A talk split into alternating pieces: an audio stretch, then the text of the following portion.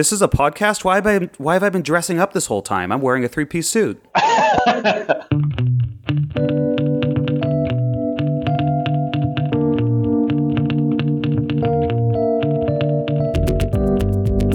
Welcome to C Lab, the customer education laboratory, where we explore how to build customer education programs, experiment with new approaches, and exterminate the myths and bad advice that stop growth dead in its tracks. I'm Adam Avramescu. And I am Dave Derington. And today is National Garfield the Cat Day. Oh my gosh. My, my daughter would love this. My um, my wife's grandfather would love this, and I have a soft spot in my heart for Garfield. So that, that's awesome. And how did that how did that come about? That's what I want to know. You know, he's uh, one of America's most beloved cartoon characters. Yeah, and he reminds me of my own cat, who's annoying and a little bit on the heavy side. And you know, who among us doesn't hate Mondays? and who among us doesn't love lasagna? Okay. Oh, that's true. That's very true. Um, cool. So uh, hopefully, no one will mail us to Abu Dhabi for today's episode, but we're going to do uh, a little bit of a mini episode today. It's uh, it's summer, so you know the living's going to be easy, and we're going to do a couple of uh, shorter episodes for the next few weeks, covering uh, very specific topics. So for this episode, let's start with a question that we actually got in the customer education Slack channel, which has uh, become our virtual mailbag. Fabulous.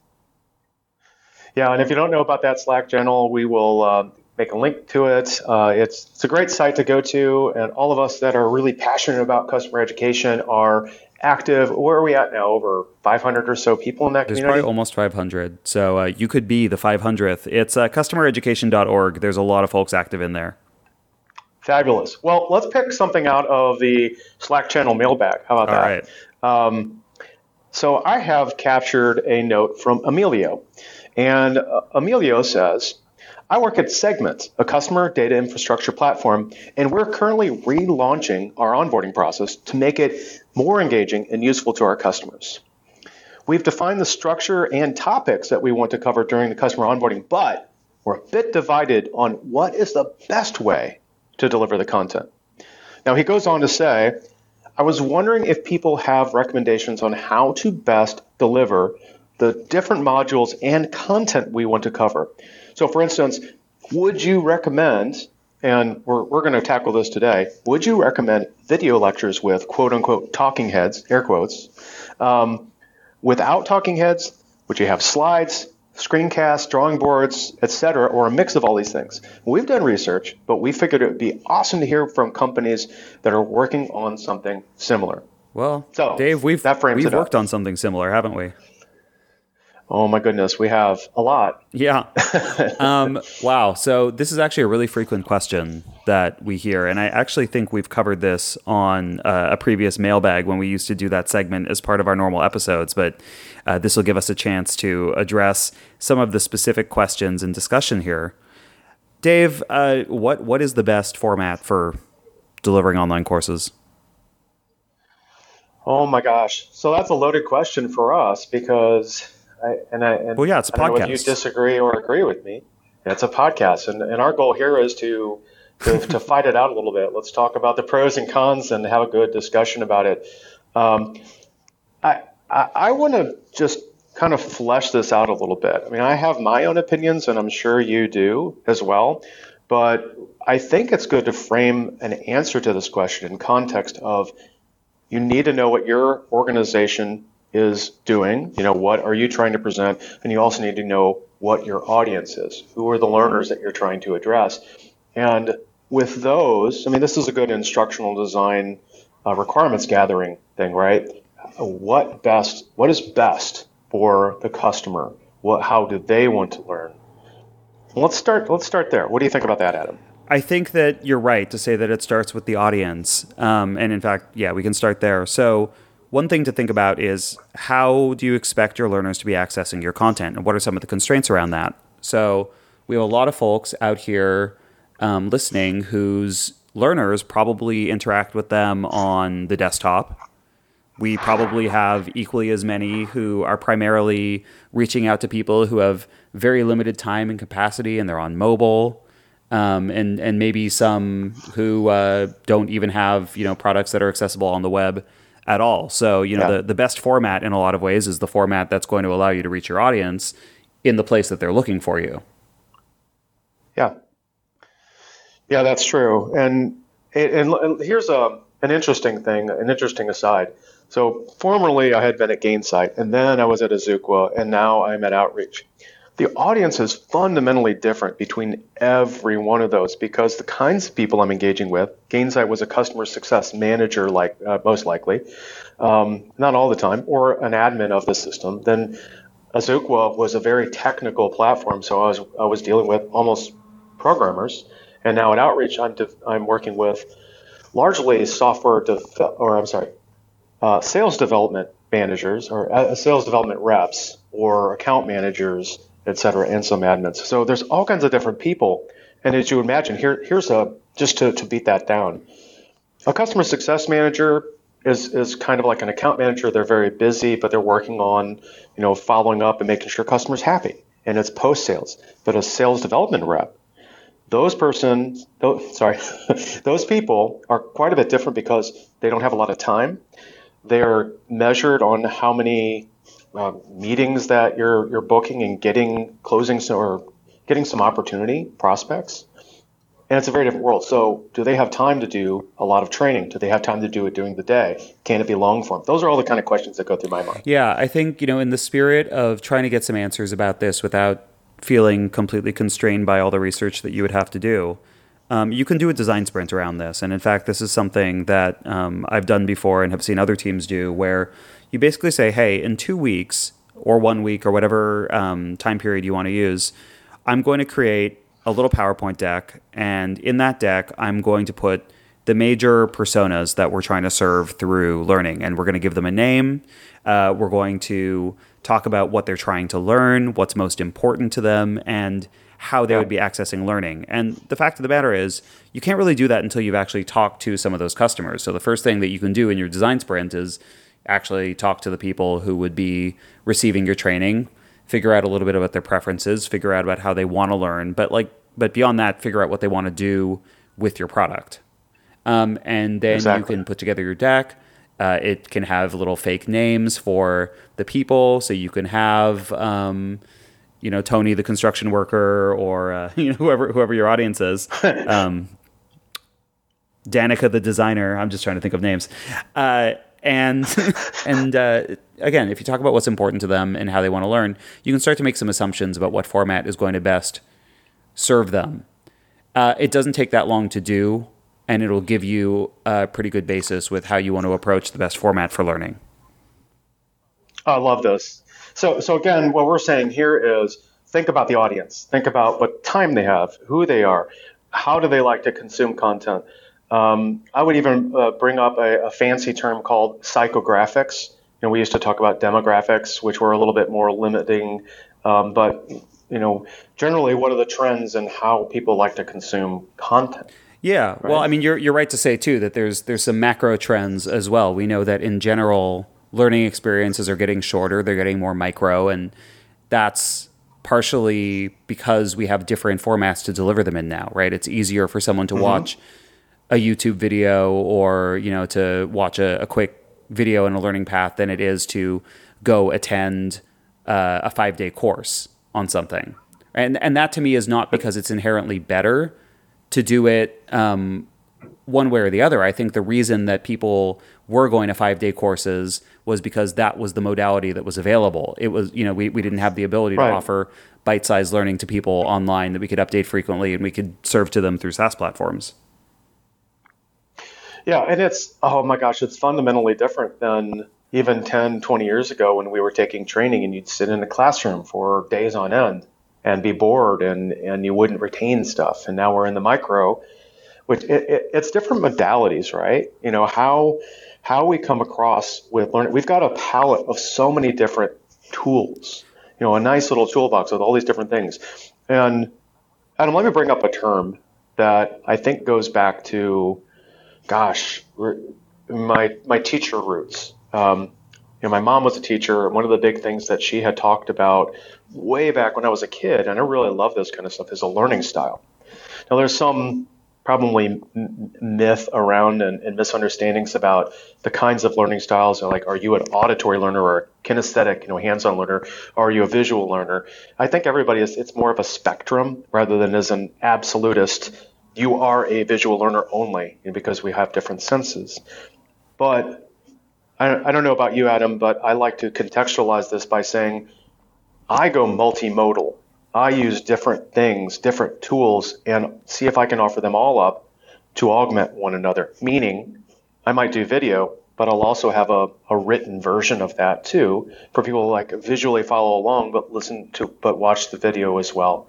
So that we can, maybe we break or break down the discussion around that. Like, what are all the tools and the different ways we can communicate? Yeah, you, you've brought me to my second point as well, um, which is that learning styles are, are largely a myth.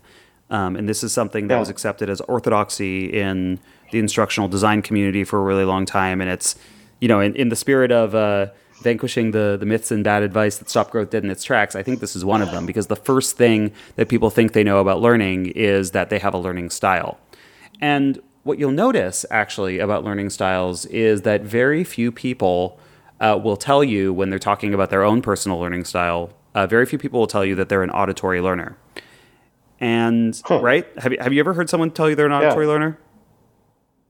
Well, I'm one of them uh, because I like to listen first, um, and I might tell you that, but no, I've not heard of anybody beyond me that says I hear that. it very rarely. Um, it's it's definitely the exception, not the rule. And in fact, fewer people say they're. If I had to rank the number of times I've heard it, and this is you know very unscientific, but most people when they're talking about their own personal learning style, out of the three, if you're talking about visual, auditory, kinesthetic, they say they're a visual learner.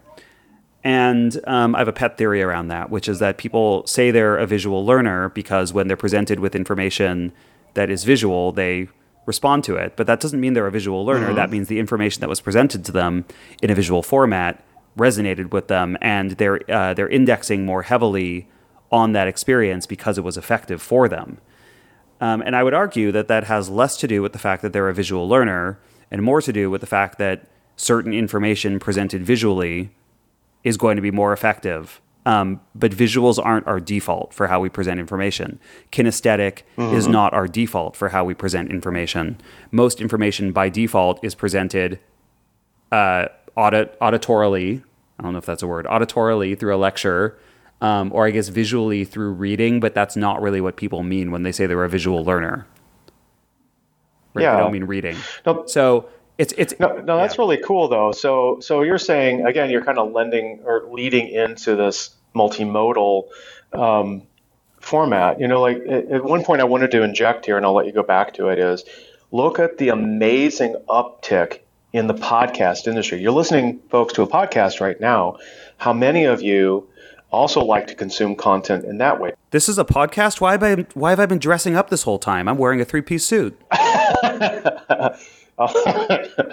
well, we'll have to take a picture of that and put it on the stream. And let's describe your suit. It's it's purple when you have a black tie with oh, yeah. So, I mean, to to your point, multimodal is the way to go for a few reasons. Um, one, because while a lot of the the science and research around learning styles hasn't really held up, what has held up is the idea that you should match the approach that you use for learning to the subject that's being taught. Mm-hmm. So, um, you know, a great example for those of us who work in software is learning how to use the interface of your product. Um, it's not really going to do you a whole lot of good to describe where something is located on the screen if you can show it, or better yet, if you can give someone the opportunity to practice uh, using it and practice demonstrating that skill, which is part of why performance support and uh, walkthroughs and, and digital adoption platforms have become, I think, so uh, so popular in software training. Um, right. But even the research itself has supported the idea of, and I think I'm going to get the term wrong here. Maybe maybe future Adam can uh, butt in here, but I think it's called dual coding. it might be called dual threading. But basically, it's the idea that when you learn something in more than one format, you're more likely to retain the information. So always having things be multimodal and giving someone two ways to process the information um, that that complement each other and don't distract from each other uh, is going to be more effective according to that research. That yeah, that's amazing, and and, and I like that. I mean, that I, don't you think the holy grail is ultimately you provide someone with a deep, immersive, almost virtual reality environment where they have everything and they can sim. You have a simulation, and you you might in a simulation read a book that talks about something or go and actually have guides to inter, help you interact with an, with a device or um, or the software or what have you. So yeah, the more I like that, you know, dual threading, having more come at you in different ways helps. Well, it helps keep your attention, keep you engaged, um, and then you're processing on different levels in different parts of your brain. So you're truly bringing it in. Yeah, and so you know, going back to the original question, where you know we had the the different options to choose from. You could have talking heads, you could have no talking heads, you could have slides, screencasts, drawing boards, text images, a mix. Uh, I, I, think one mm-hmm. thing to think about here is uh, how you're dual coding that information, which is also important, by the way. And I'm not going to go into this, but it's important for accessibility. So let's say that you have audio narration and on-screen um, visuals well, you also want to make sure that if uh, you know someone who's accessing your training is hearing impaired, you don't want to rely purely on the the audio narration um, because you want the learning to be accessible for them as well.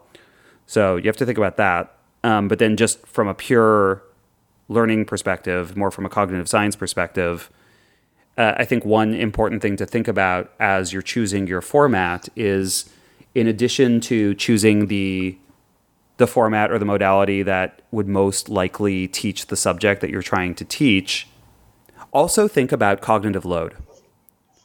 Uh-huh. So, one big mistake that I think we make is we try to overload the learner with irrelevant information. And a lot of the time, that can be everything from having like loud uh, marketing style music playing in the background of a video that we make. Hmm. Um, it could be including kind of irrelevant graphics um, just for the sake of having something to show on the screen because we can't think of anything actually relevant to show. So, you know, mm-hmm. you're, you're not effectively dual coding if you're just throwing a bunch of multimedia up there for, for no reason. It has to support the, the learning goal and be directly relevant to it. Oh, let's, uh, let me tap on this one if you don't mind the Talking Heads. Thing, yeah, let's talk about not talking, the band. Oh, I want to talk about the band. What's your favorite Talking Heads album? I love the band. Um, I can't think of it right now. I love that song is um, where I mean, what were they? They originally like a concept art band, and you know this. It is not my beautiful wife. This is not my beautiful car. You know, I love that song. As the days go by. Yeah, it's uh, once in a lifetime. I think that's on once in a lifetime. That's I think it. It's on Remain in Light. I don't know. Uh, please yell at me in the comments if it's not. All right. Well, back to talking heads in context of customer education. I, I, here's to Emilio's question. He brought up talking heads. I think, and I've used this before, but I was working in marketing and I was doing more of a marketing style video. I wasn't doing educational content as much. I was leading into it. But what I feel about talking heads, I've seen some videos even recently where this is supposed to be education. And you've got somebody who's dressed nicely, looks awesome, standing in the background, looks all pro, but you know what? We've lost 30 seconds of a two minute video that you're trying to teach somebody something of me watching a person basically dancing on the screen. And I just think it's extraneous and it's, and, and, this is me talking. Some of you may have a different opinion, but I think it's distracting. I think it misses the point. And even if you're not doing that, you're at that, not at that pro level. On webinars, I've commonly done this one thing. Uh, I, I will tell you the story of my favorite virtual instructor led class where it was actually an internal class. So we were onboarding some of our team members. And we had everybody on a Zoom session. We had a matrix, a grid of all of their faces, Brady Bunch style on the screen. And I can tell you one thing about that with that kind of a talking head arrangement, where you saw me and I saw you, it was really engaging because people were less prone to go idle around. But in general, if I'm build, building an e learning content and I'm putting it up online, and it's not going to be interactive, you don't need to see me.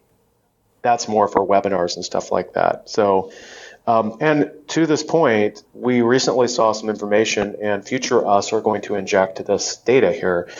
Um, data is showing that um, having people displayed and talking head style in a video doesn't really matter that much, and in fact, it may hurt overall um, attention and uh, consumption from of your from a. So, cognitive Adam, you well from a cognitive load research perspective that makes a lot of sense the Yeah. the conflicting argument to that would be there is research out there which we can also inject um, that when you see someone's face you are more likely to be engaged or you're more likely to retain the information and so i think that's where a lot of the talking head approach comes from either that or people just think i mean when you think about it from a marketing perspective and why you have people dancing and goofing around uh, it's because it, it makes your marketing approach more human um, versus having More this human. very abstract divorced marketing speak uh, it, it is sometimes more engaging to actually see a human um, and know that there's a person delivering uh, the education or the marketing that you're receiving so you have to balance Yeah. that, right? Like really think critically about when it makes sense to take that human approach or when having a face would make sense to increase retention, but not at the cost of uh, you know cognitive load and of really teaching what you're trying to teach. I don't know that it makes a ton of sense. This is my personal opinion now. I don't know if it if it makes a ton of sense like as you're doing a software demo to have your face in the lower left hand corner because that's really probably screen real estate that you want to devote to towards showing your product UI anyway. And the face is probably going to be distracting. But if you want to show your face, you know, at the beginning and the end of that video in a bumper to um, help engage the learner, then strategically that might make sense. So it's not it's not necessarily an all or nothing proposition. Yeah, I agree with that. I, and it's really nice sometimes because I, I know I'll tell you a couple stories too. One story was that I was at a conference and some some of my peers were saying, Dave, you need to stick around the booth here because we are presenting. Um, somebody keeps coming up and trying to find you and doesn't believe you're real because I'd never had any video of me on the site and she thought I was a robot or like a scripted voice. I thought that was hilarious. And when I met her, she's like, "No, you are real. You exist." And okay, well, that made me think again about talking heads. Well, you know these uh, deep fake technology are, are really coming along. So in the future, you might actually be a robot. I might. Uh, and then the other story is, and you, you recall, uh, I, I have been pretty hyped on Twitch, and I still am. Um, in my current context, it's not something that I'm looking at, but Twitch is very heavy in that, and and, and I think but that's like a different kind of mode of learning, and there's a lot more real estate because generally they've articulated the screen so that you'll see what's happening on the screen, and you will see a video of of you, but it's usually small. And often there's a green screen, so the real estate isn't a problem. But I, I think we beat that up. Again, it really lends itself to who you're trying to connect with. But in general, I think you and I would agree that we lean away from the talking heads. Yeah. And then I guess my last point on multimodal, and I know you have some thoughts here as well, is that really if you're designing for engagement and designing for retention, you want to find the mix of formats that is actually going to lead not just to you know someone engaging with your video per se, but uh, that will actually give them an option to show their skills, to interact with the content, to engage with the content itself. So, including periodic knowledge checks or polls or surveys or interactivities that help them really digest the information um, can also be incredibly Right. powerful.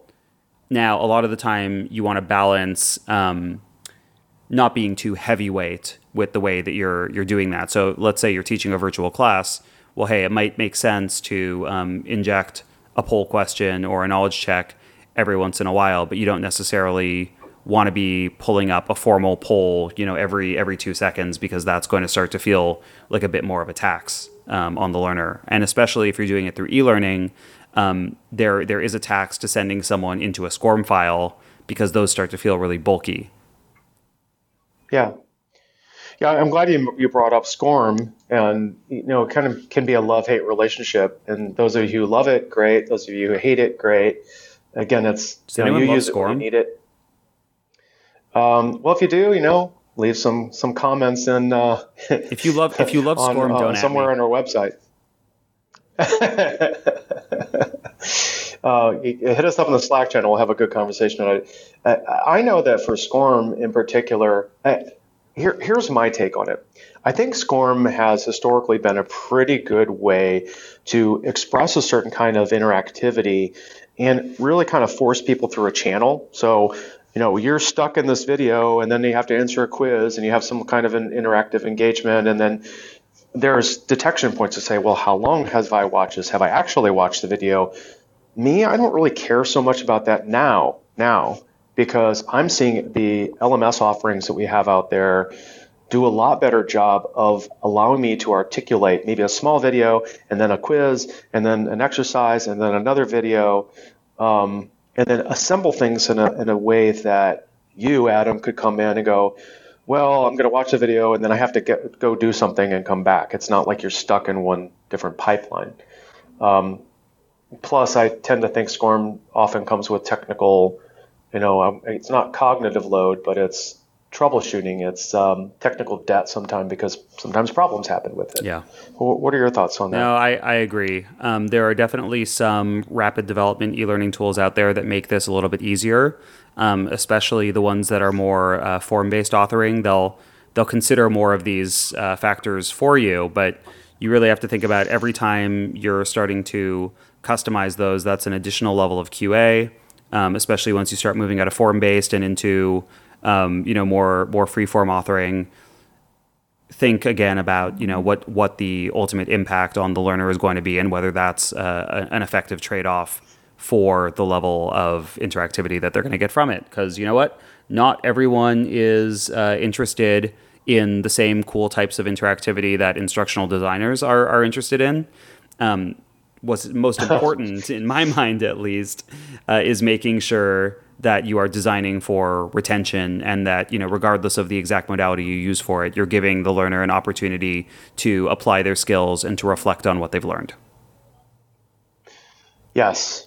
Yeah. Use all those the tools that you have at your disposal and give them many ways to consume. Okay. So let's uh, let's recap because we we actually talked about a lot of different techniques so maybe we can just trade this off. I think uh, takeaway number one was when you're thinking about the modality, the modality really has to do with your audience. So uh, do even a quick persona exercise to really learn who your learners are going to be um, and how they're going to best prefer to uh, have their content delivered. I would say that's number one. Right, and and, and I would say that number two is to really think multimodal and understand that while we tend to believe that learning styles are a myth, um, they come into play. And if you go and, and take what the outcome of what Adam just talked about is, you know, who is my audience? What are they doing? What is their what is their demographic, psychographic uh, compo- composition? Then bring different ty- strategies to bear to serve that. You know, so generally I find a nice video with a script that goes along with it and some hands-on exercises. Bring different things to bear, have quizzes, have other aspects to help challenge the learner, and break it up so that they can easily navigate through your content. Yeah, uh, I think number three, maybe going along with that point, would be to make sure that when you're dual threading or dual coding uh, content, to use the formats that ultimately would best reflect the type of learning that's going on. So, you know, if you're teaching software, a screencast of the software might help. Uh, if you're doing something that's more conceptual, maybe a, a drawing board or, or uh, something like that would be a good way to express that.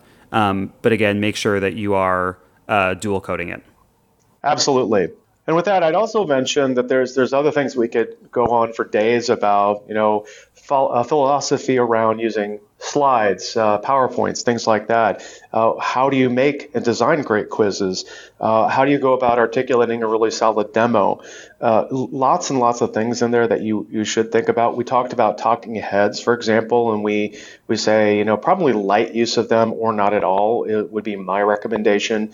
If anything, beginning and the end of a video, if it's a webinar style, just to frame it up and say, this is a real human being that you're engaging with. Yeah. So, you know, to, to wrap up on this question, I think a lot of people like to start by asking what is, you know, the best format, as if there is just one best format. And I know that's not exactly the question Emilio was asking, but I do hear it a lot uh, phrased that way. And there is no one best format. But if you're using some of the techniques that we talked about today, you're going to have the right combination of formats that should be the most uh, engaging and the most likely to lead to retention. Absolutely. Can't, can't agree with you more. So let's go ahead and wrap this up. Uh, we've already given you kind of a summarized version of what we talked about today. Today's episode was a little bit more organic and freeform, but then again, we, we've been practitioners for a while, so we've seen a lot. Um, now, if you want to learn more, our podcast website is https colon slash slash customer dot education. And again, you can find various things, all the other episodes and archive, blog entries, and show notes for some of the episodes, and we're expanding that as we go. And, and if you've found value, this is the number one thing we're, we're asking, pleading with you share broadly, share with others. We want you to share with your friends, your peers, and your network, and help us find all of those practitioners that are out there like us, learning and growing by helping each other. Now on Twitter, I am at Dave Derington. And I'm at Avramescu, but don't at me if you like Scorm. And to our audience, thanks for joining us. Go out there, educate, experiment, and find your people. Thanks for listening.